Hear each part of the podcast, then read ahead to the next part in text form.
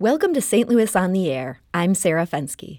Here's a sobering statistic. Only 10% of domestic violence shelters allow pets. That means far too many people fleeing abuse have to give up animals with whom they've formed meaningful bonds. 52% of victims who check into shelters leave their pets with their batterers, according to the National Coalition Against Domestic Violence. And sometimes those animals are themselves at risk of abuse.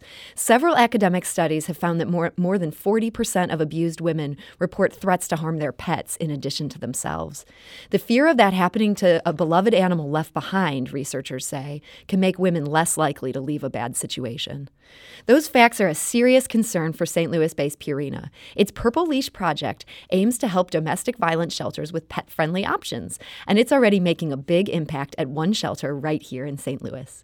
Joining me in studio to talk about it is Nina Lee Kruger. She's the president of Purina. Nina Lee, welcome to the show. Thanks. Great to be here. We're also joined by Karen Kirk. She's the executive director of Lydia's House. Karen, welcome to the program. Thank you. Excited to be here to talk about this. Has the lack of pet-friendly domestic violence shelters impacted you? Give us a call at 314-382-8255. That's 382-TALK. Or you can send us a tweet at STL on air or email us at talk@stlpublicradio.org. Now, Nina Lee, first, what is the impetus for the Purple Leash Project? That is a great question. So at Purina, we truly believe that pets and people are better together. And as the industry leader and pet owners ourselves, we feel like we need to stand up and be advocates for domestic abuse survivors. When you look at the statistics, and when I learned these statistics, it was shocking. 1 in 3 women and 1 in 4 men will be subjected to domestic violence. Wow. 48% will not leave their situation because they have a pet and they're feared it will be harmed. And only 10% of the shelters are pet-friendly. So it was a simple decision for Purina to step up and create the Purple Leash Project. And how long ago was that something you launched? So Purple Leash, we just launched this year in partnership with Red Rover, but we have been involved in domestic abuse situations for the last 5 years. We started in New York and created and worked with some shelters there, and we realized really this was a national problem, and so we needed to figure out a way to make that go national, and that's where we partnered with Red Rover. And so you brought this lovely Purple Leash here into the studio. How does this work? Is this something that I can purchase and it makes a contribution? Or? So the way that it works is we do have some Purple Leashes available at Purina Farms, but you can also go on purpleleashproject.com and make a donation to Red Rover, and they will send you a Purple Leash. And then you can go create that bond with your dog and take it out for a walk. And for those who haven't paid attention to this issue, what is Red Rover? Red Rover is an organization that partners with shelters nationally in general, and we're working with them to help make some of these pet-friendly. Oh, okay. We currently have pet-friendly shelters in all but 5 states, so we're working to close that right now. Wow, so you're making a pretty big impact here. Yes, you said this has been on the radar for 5 years, and you've already got 40-something states covered. Yes, we actually just worked with the shelter in Maine last month, so we have 5 more, but really we're not going to stop there because we really need the majority of shelters to be pet-friendly for these cases. So locally, you have worked with Lydia's House. Tell us how they came on your radar. So Lydia's House is a remarkable organization here in St. Louis. It just does an outstanding job with survivors. And so a couple years ago, we got in touch with them, and they really embraced the idea of being pet-friendly because I think they realized that their survivors were looking for a place to bring their pets as well. And so we've partnered with them to create, I believe, 4 units so far that are pet-friendly, and in one of their facilities, we've even created a dog park. Oh, wow. So Karen Kirk, this is obviously your area of specialty as the executive director of Lydia's House. What is the overall focus of what you guys do? Is it solely domestic violence? Or? Lydia's House provides transitional housing for abused women and their children who are victims of domestic violence. So it's our goal to be able to house them for up to 2 years at absolutely no cost to them so they can financially get back on their feet and get to safe, independent living. That's our goal. And when I hear shelter, I think of one big barracks with bunk beds in it.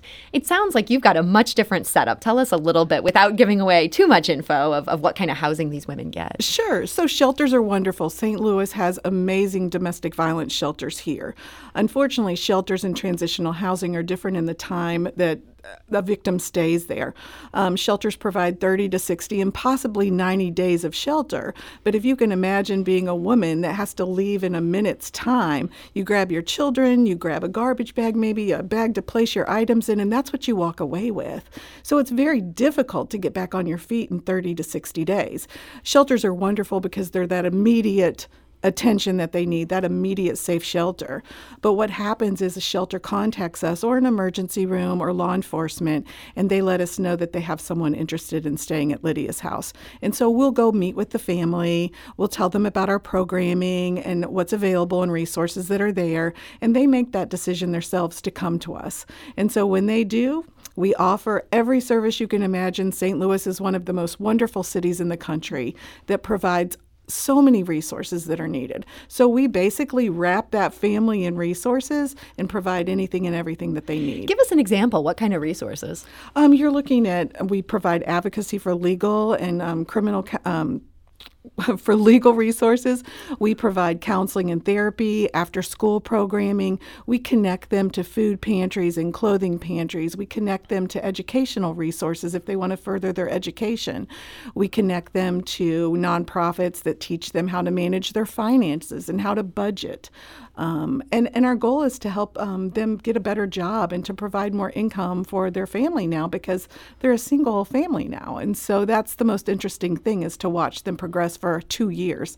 And that's a great amount of time to have, given to you to place yourself in a better, safe place for your family to survive. Yeah, really get back on your feet, I imagine. That's terrific.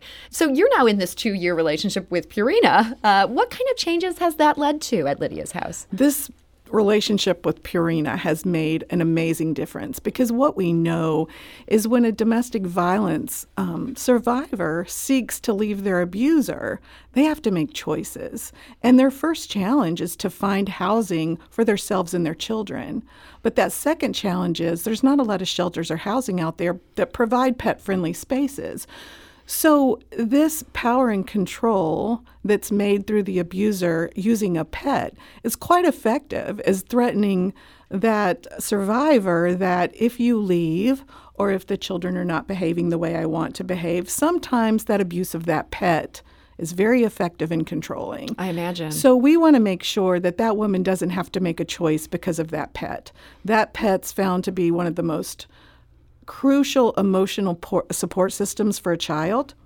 It's an emotional support system for that woman, because what we know is during that abuse, maybe that child's hiding in a closet holding on to that pet, and that pet is safety. So we don't want another choice to have to be made because of a pet. So Lydia's House stepped forward with the help of Purina, and they provided funds and volunteers on our property to help us renovate 4 apartments to pet-friendly apartments. And it has been a beautiful renovation on our property. They came in and they replaced all of the flooring in the apartments with impervious to water systems. Very important. Correct, right? They changed the colors of the apartments to pet-friendly, soothing apartments, which are beautiful. They also took that additional step to change some of our garden areas where our women and children love to learn how to grow their own fruits and vegetables. But they built this amazing dog park beside our apartments, and this gives that space for that dog to be off their leash, to have time to run and play before it goes back into the apartment for the night. That's huge, because apartments can be hard for dogs. They are. Plus, it's communal living, and so these families are living around each other, so that pet's generally on a leash most of the time. So there's beautiful benches out there. They help enhance our fencing system so the animals can't get out.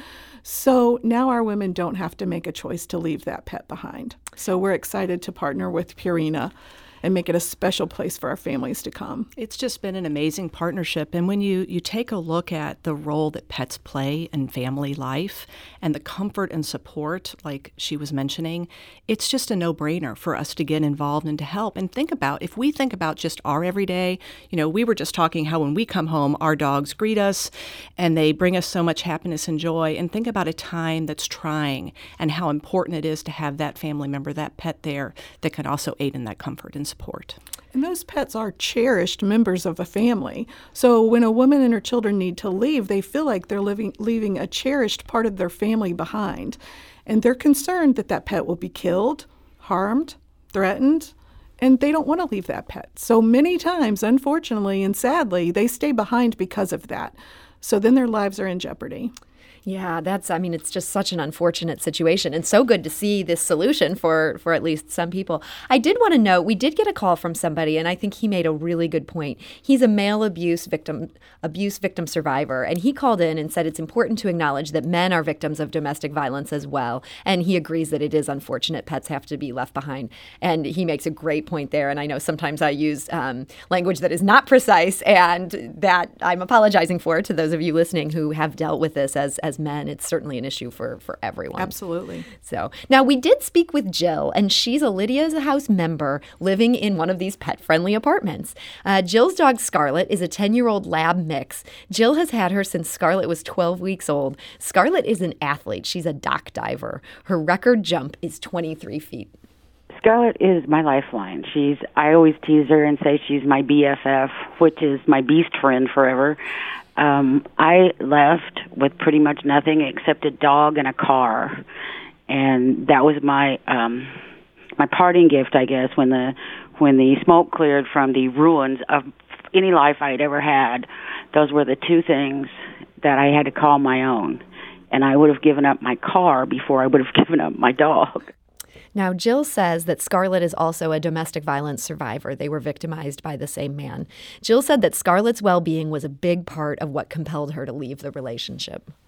Scarlett ended up with a lot of health issues from the trauma and emotional stress that she had been through. So we've been fighting some health issues with her. She ended up having to go to a specialist, and, you know, at Lydia's house, I'm safe here, and she's safe here, and it's made a big difference for both of us.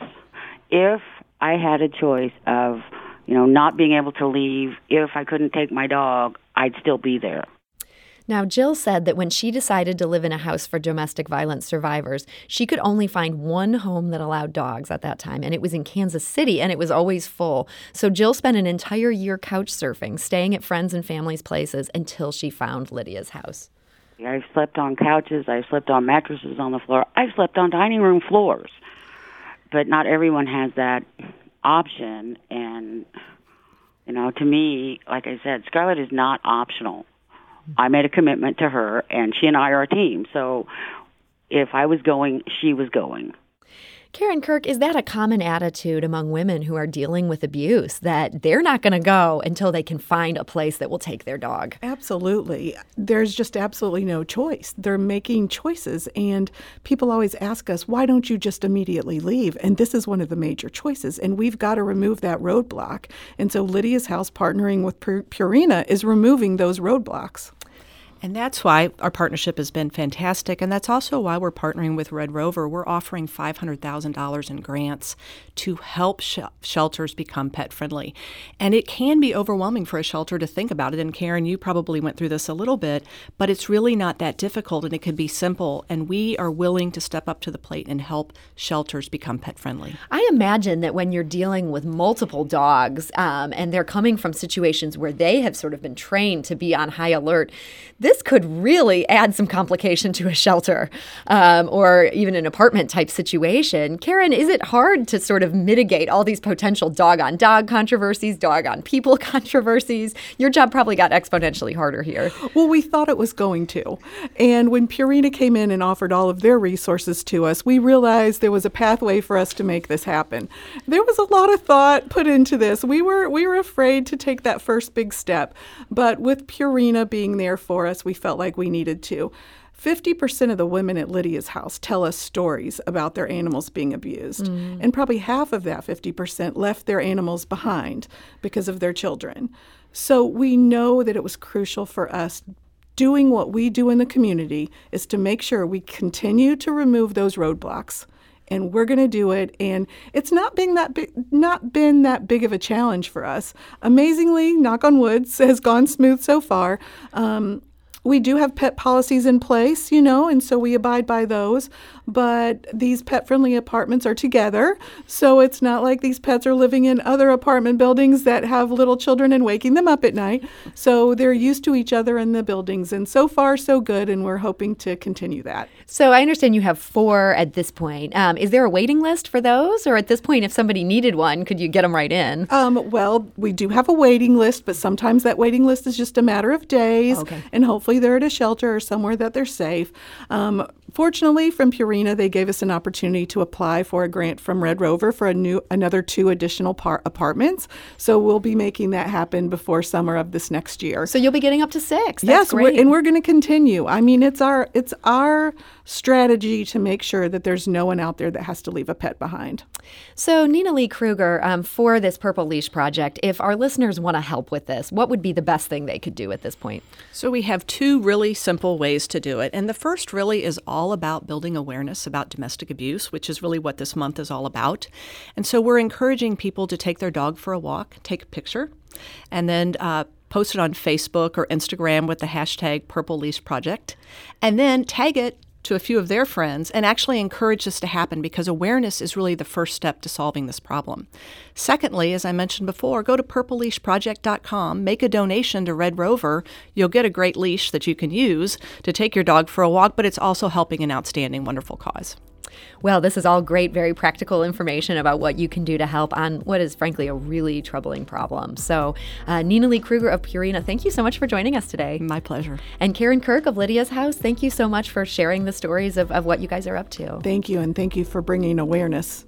And we did want to say to our listeners, if you were interested in this segment, we're also talking about the role that emotional support animals play on a show next week. So if you have an emotional support animal and you'd like to talk to us about what was the process of certification or how it improved your well-being, you can email us at talk@stlpublicradio.org, or you can leave us a voicemail at 314-516-6397. That's 314-516-6397 to share your story, and that'll help us with our coverage.